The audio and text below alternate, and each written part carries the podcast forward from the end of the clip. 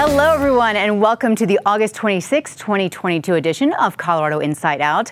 I am Kyle Dyer, and I'm so happy to be sitting in as this week's co host with a fantastic panel that is gathered together to talk about some of what that has transpired over this last week here in Colorado. Of course, it's back to school time, and with that, we have a lot of education stories to start off our show with. From our little learners to the college crowd. Students were back in class this week throughout our state. Denver Public Schools opened its doors to more than 90,000 students district-wide on Monday. Eric Sondermann, let's start off the conversation with you. Eric is a columnist for both the Gazette and Colorado Politics. And Eric, this week's uh, Colorado Politics Gazette uh, uh, op-ed that you wrote was not very flattering of Denver Public Schools. No, it wasn't. I did not hold back. Um, viewers can go read it online, and I would hope and encourage them to do so. I won't repeat it here, but I mean, my the essence of it was really twofold. One is all the metrics. I mean, there has been noticeable learning loss, as we all have talked about throughout the pandemic. The scores and the achievement levels were not that great pre-pandemic, and they have fallen. Uh, the the gap between minority kids and Anglo kids has even grown one out of 20 black or brown third graders is reading at grade level. Ponder that number, one out of 20, that's 5%. I mean, that is uh, appalling. And yet you have a school board that is completely dysfunctional, has turned themselves into a spectacle. They can't even agree whether to call each other by first names or some kind of honorific titles or whatever. Uh, they desperately need a marriage counselor or marriage dissolution or whatever it is.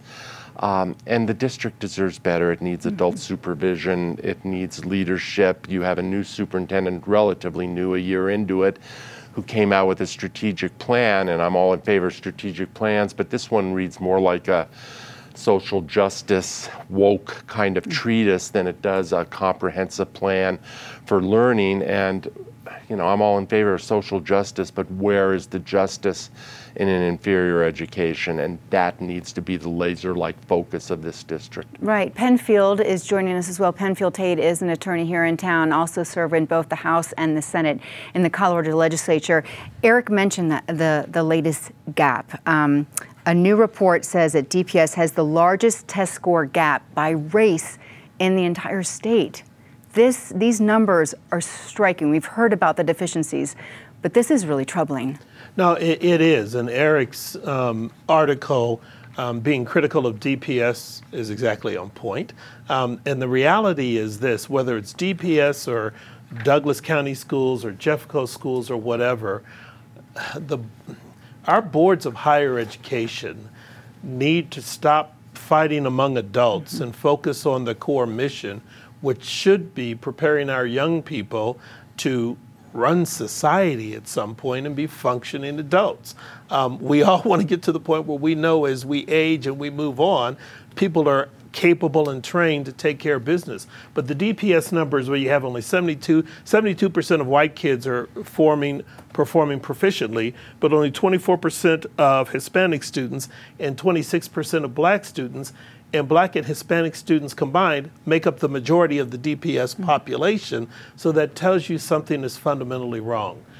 Quit worrying about how you address one another and worry about how you address educating kids and explaining to parents how and why their kids are or are not being educated. That's the fundamental issue here.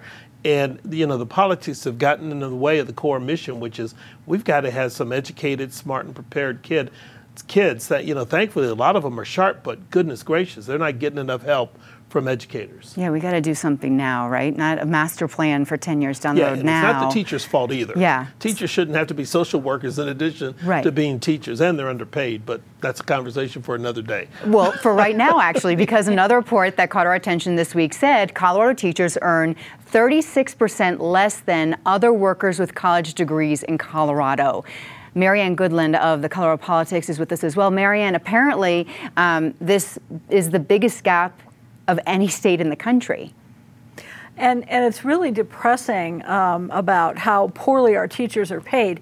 Th- that same study, which came out from the National Education Association, or, or that there was that study too, that uh, said Colorado was about half halfway in the uh, in teacher pay. It was, I think the average was around $57,000 a year. If you look at the other states that were in that same, that sort of same range, you had Wyoming and Maine and Wisconsin. And those are states where housing costs are half of what they are here, well below half. And in uh, Maine and Wisconsin in particular, they have programs to help their teachers buy homes. Uh, we don't have a state level program. We have some some small uh, little programs here and there um, in in some communities, mostly in the mountain communities.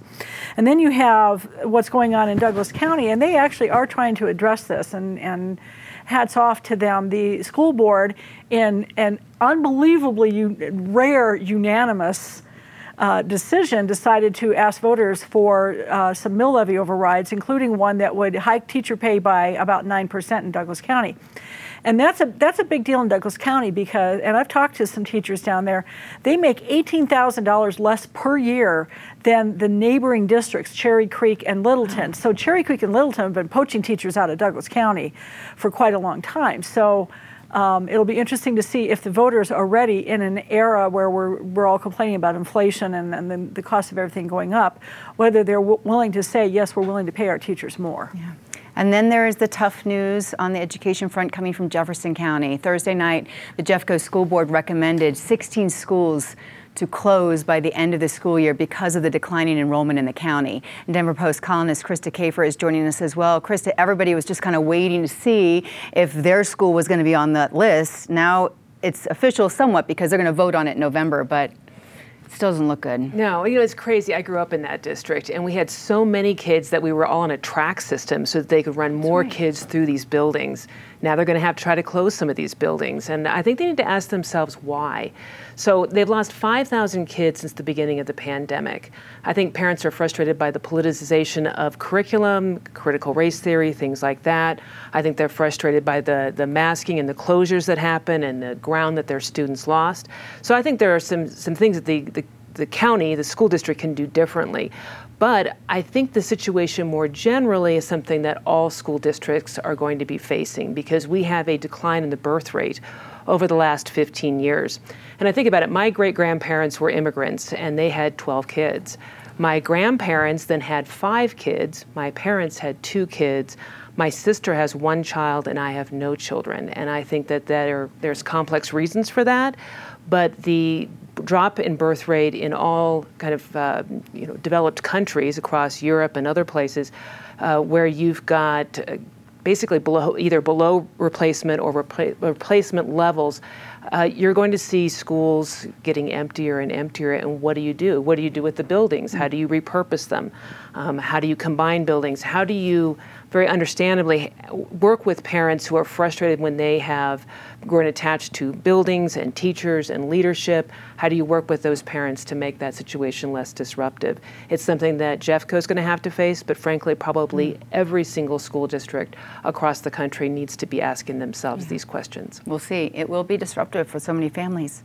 All right, the big political story this week State Senator Kevin Priola announced that he is switching political parties, going from being a Republican to a Democrat. Penfield Tate, uh, talk about this. This was big news this week. You know, it was big news, and, and but it's not unusual in Colorado. I mean, uh, there are a number of us who remember back in 1995 when then Senator Ben Nighthorse Campbell switched from being a Democrat to a Republican, and people were critical of him. Many said that he wanted to be a Republican because they were in the majority at the federal level and he wanted to get some legislation done. Um, and he said that he felt that the Democratic Party had moved away from some of his core beliefs. Kevin Priola said the same thing. And it's interesting when you look at his letter, he says that what occurred to him is as he walked his district running and preparing for the next election cycle, he was struck by the fact that many of his constituents, Republicans, felt that since the time of the, the last presidential administration and all the politicization, that the party had moved away from them. So uh, he's he made this uh, not so much about himself, but that there are a number of us who are in my shoes who feel that the party has moved away. And as he said, the, the, the January 6th riot was the final straw for him. And the fact that people defend it and still you have all these election deniers. Um, I thought another interesting note he put in his letter, which is something that we'll be talking about more and more, was he feels that his party has become the party of climate deniers. Uh, and he made very clear that he believes climate change is real. He even referenced the fact that it was Richard Nixon who created the Environmental Protection Agency. And now Republicans are pretending that there is no climate crisis. So um, it seems to me it's a heartfelt um, switch. And, and I congratulate him for standing on his convictions. He may end up like Liz Cheney, but I congratulate him for standing by his convictions. Yeah, Marianne, Republicans are not happy at all and have already started the recall process. And this is going to make for a very interesting um, end of the year. One question is who gets to actually sign petitions and vote in the recall because he his district got redrawn in the redistricting process. So is it going to be that group of, voters in, that are primarily Eastern Adams County, and frankly, that has a Democratic voter registration advantage. Or is it going to be the new district, which brought in parts of Greeley and Weld County, which is certainly more Republican? But the other, the other issue, of course, is what Priola's change does for the Republicans' hopes of retaking the state Senate in November. And he just made that a lot harder. Um, you could wind up conceivably with a situation where Democrats hold like an 18 17 advantage. We do expect some seats to flip.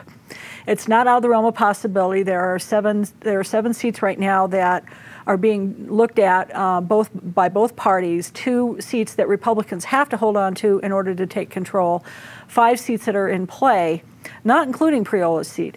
So this is going to make the Republicans' job a whole lot harder because they now the Democrats now have a in effect a 21-14 mm-hmm. advantage. Uh, Republicans have to get four seats to take the the majority, which means taking four of the five that are actually in play, and that's that became a much bigger lift this week than than I think they would have liked. And I feel like that part of the story has kind of surfaced more than what he wrote in his letter. You're examining all of it in your column this weekend. I am, and I read the letter, and I think it is a good question. Is this a heartfelt change or is this opportunism? Um, is this something like, oh, well, I'm going to set myself up for higher office in a couple of years by joining a party that's ascendant? I think those questions are worth asking. He says he wants to stay true to his beliefs when it comes to being pro life and being pro school choice. I don't think he, I think he underestimates the amount of pressure he will receive to conform. So I think back, um, you know, dozens of years ago when I was a congressional staffer, there were dozens of pro-life Democrats in the U.S. House. Now there is exactly one, and there's, to my knowledge, none in the Senate. There is an orthodoxy in that party that is. Um, uh, uh, there's a lot of pressure to conform to it. Will he continue to live his values, or will he start to change and become somebody else? I, I think that's still up in the air. His sincerity, though, I think is is is questionable, and how he goes forward with that, if he retains his his voice for the the unborn, the voice for school children that will show whether he is sincere or whether he is opportunistic. Yeah, speaking of opportunity, Governor uh, Governor Polis right away said, "Welcome to the party," and sent out a tweet and praised him for all the work on climate, like you were mentioning. Well, of course he did. I mean, obviously Democrats are overjoyed for reasons Marianne expressed, among others. Uh, obviously, it Republicans previously needed a flush to take control, uh, to use poker terms, mm-hmm. take control of um, the state Senate this year. Now they need a royal flush, and royal flushes don't often come up uh, in poker hands. Uh, so, uh, so Democrats were th- th- their open arms. I think Krista's point is a good one. Good luck to Kevin Priola being a pro-school choice, pro-life Democrat. That is a very rare species to the extent that species exists at all. That said, I'll identify more with Penn on this one in that I do take Kevin Priola at his word. I think this was first and foremost an act of conscience, an act of quite frankly, discussed at what a large, not exclusive, but a very large segment of the Republican Party uh, has become. And I think uh, it's a little bit of a bellwether for a lot of Republicans had big hopes that this was their year in Colorado mm-hmm. as some kind of a wave, even though the Republican ticket in Colorado was largely a grown up, mature ticket the Republican brand nationally has been badly tarnished by the crazy elements of their party, and that is coming into play in Colorado as well. Okay, all right, election season is upon us. And I apologize. At first, I started to say Governor Romer. Did you notice I did that? Instead of Governor Polis, I just saw him the other day, and we talked about what polit- politics was like at a time when there wasn't all this. It was very refreshing. Okay, speaking of election day, it's 10 weeks away and change. Um, we've seen the commercials. We have seen the candidates ramping up their performances and polishing their platforms. Marianne, you spent time up in Steamboat this week at the, uh, you were covering the Water Congress, and you saw a lot of different candidates saying their different positions. What did you take away? Uh, we saw the candidates for the major party candidates for governor, U.S. Senate, and Attorney General, all folks who have a role to play in dealing with our water situation. Um, both the gubernatorial candidates did address water, although um, Heidi Ganahl stumbled a little bit. Uh, at one point, she was asked how she would address the climate uh, climate change issue, and her uh, be- the beginning of that response was, "Let's get oil and gas workers back to work," and that and everybody kind of went, "Huh." Okay, um, and and she later uh, explained a little more fully that it was part of an all of, all of the above sort of energy platform, and then um, she also mentioned in her comments about water that that she felt like the state water plan was little more than a lot of paperwork and a framework, and I suspect that there are a lot of folks that agree with that but that her solution was just that she would develop more water. And I went, okay, that's going to take something of a magic wand, I think. Um, Polis has never been particularly popular among the, the water folks at Water Congress, but he did uh, do a good job, I think, of pointing out what the state has been working on on the water crisis. The one thing that I took away from that was that almost everything he talked about was about conservation. And the thing you hear from the experts is you cannot conserve your way out of a water crisis. It takes more storage, more infrastructure, and it also takes the kind of money that Polis has just not been willing to invest into this issue. It is just not a big priority for him. Hmm, that's interesting. Um, Krista, there was a poll that came out earlier this week that put the race very close, that mm-hmm. Polis only is ahead by five. Earlier this summer, it was by 20 what's going on? Well, you know, Heidi is a very winsome candidate. She is, I know her personally, she's a super nice person. She's everything that she seems. She's got this wonderful story. She's, she's just, um, she's winsome. And I think that Colorado Republicans were very smart in this state in the primary, not so much in other states where they, a couple of states, they picked total whack jobs, uh, election deniers and, you know, uh, TV doctors selling weird stuff. It, you know, we, we did well here, and a, a, this, all of the statewide candidates are successful, winsome people putting forth good platforms that whether you're a Republican, a Democrat, or an unaffiliated, you could feel confident that they would lead this state in a good way. Okay, and Eric, this week we've seen a lot of commercials, pretty much every commercial break to go vote Colorado. Yes, we have. We've seen plenty of Jena Griswold and Wayne Williams. I'm sure Jena, when uh, she came up with this idea, of this advertising campaign, had no political motives in mind whatsoever because she's just not a very political person.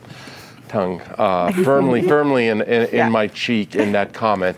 Uh, I think those ads are finally coming off the air, and then of course this week I got this letter from Governor Polis along with my right. uh, my wife's and my refund check. Uh, curious, there's just no mention of Tabor in here. It's branded all over with the Colorado cash payback incumbents should knock it off, whether it's Jena Griswold or Jared Polis. This is blatant use of the office and of public resources to campaign. They should knock it off. Um, they have plenty of advantages right now. I don't care what that poll says. Jared Polis has more than a five point lead on Heidi Ganahl at the moment. You can go to the bank on that he doesn't need to be playing cynical games. Okay, well, back to this commercial where you have the two secretaries of state talking about, oh, our elections are good, they're fair, they're accurate, we're honest. That this is all not what it seems. That no, I think it is what it seems. Um, I, I think to Eric's point, obviously there's some political theater here, mm-hmm. but but also to Krista's point, I mean, one of the things I think the Colorado Republican Party has done a pretty good job of doing is picking candidates who are not overtly election deniers. I think Heidi's lieutenant gubernatorial candidate may have some issues there, but by and large, they aren't election deniers. And so I think it was important, frankly, for Wayne to be visible with Jena and tell people Colorado elections are fair, they work. You know, regardless of whether we've had Republican or Democratic secretaries of state, we've had mail in voting for decades, and it's worked fabulously and no one has ever claimed that the person who won didn't really win, and you know all of that. It, and, and Coloradans rely on it, and we've I think become the model for the nation. So you know I, I think that's been a good move, um, but but it's heating up. Mm-hmm. It's heating up. We'll see more TV commercials we'll see more claims and screams and hollers and everything else. It's going to be a fun political season. Fun. Okay, fun. I'm ready for fun. Uh, earlier this month, we all celebrated, of course, Colorado Day, the day we became a state. Colorado is awesome. We all love living here, but it's getting trickier to afford to live and work here. Krista, Aurora City Council has come up with a plan that it says will help get the people experiencing homelessness off the street. It's a different idea and a lot of people have heard a lot. You've written about it this yeah. week. Well, you know, it's a great idea, and it's an idea that Denver actually did under Hickenlooper, which is to let people know that it is harmful to people to give money to them when they're begging. Um, when you enable people to to re- kind of remain in, in dependency and homelessness, that harms the people. It doesn't actually help them. So, what Aurora is going to do is start a media campaign, including signs that say, if you want to give, give to organizations that truly help those who are experiencing homelessness, who are out of work, who have perhaps a dependency issue, get them the help that they need. And I've had friends that have gone through these programs. They work, they help people. But anytime somebody gives a dollar, a $5 bill, anything to somebody who is begging on the street, that is a guarantee that person will show up the next day and beg again, imperiling both themselves and other and, and drivers in cars. So I, I think what they're doing is really commendable, and I have no doubt that it'll work well. In Denver, it's interesting on the weekends, you can see multiple groups that come down every Saturday to provide food. I mean, multiple groups. Mm-hmm. And so maybe they'll be pushing Denver to just focus on the nonprofits. Let's hope so. All right, and in Steamboat Springs, Eric, um, like so many resort towns, it's getting harder and harder for the local workers to find places to live. Steamboat thinks they have a plan. Steamboat thinks they have a plan. The plan's always in the execution. I'm less familiar with the details of Steamboat Springs, but uh, we live most of the time these days near Tabernash mm-hmm. in Grand County. The worker shortage is immense. Restaurants can't be open seven days a week because yeah. the workers cannot find housing.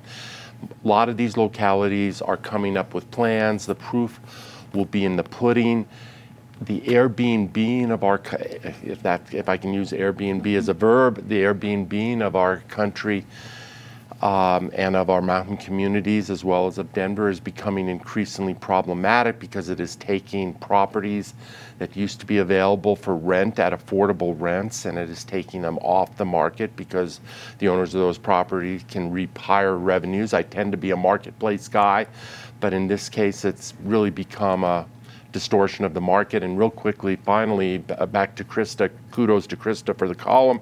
She wrote last week uh, uh, on Aurora, on panhandling. What Denver did under Hickenlooper did have some mm-hmm. effect.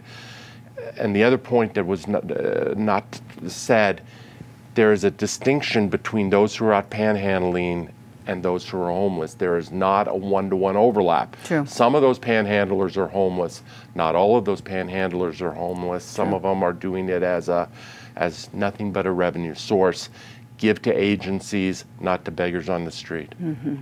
Also, for businesses trying to afford to keep going, earlier this week, the Saucy Noodle, an establishment that went heavy on the garlic right on University Boulevard in the Bonnie Brae neighborhood, had to close because of the cost of rent.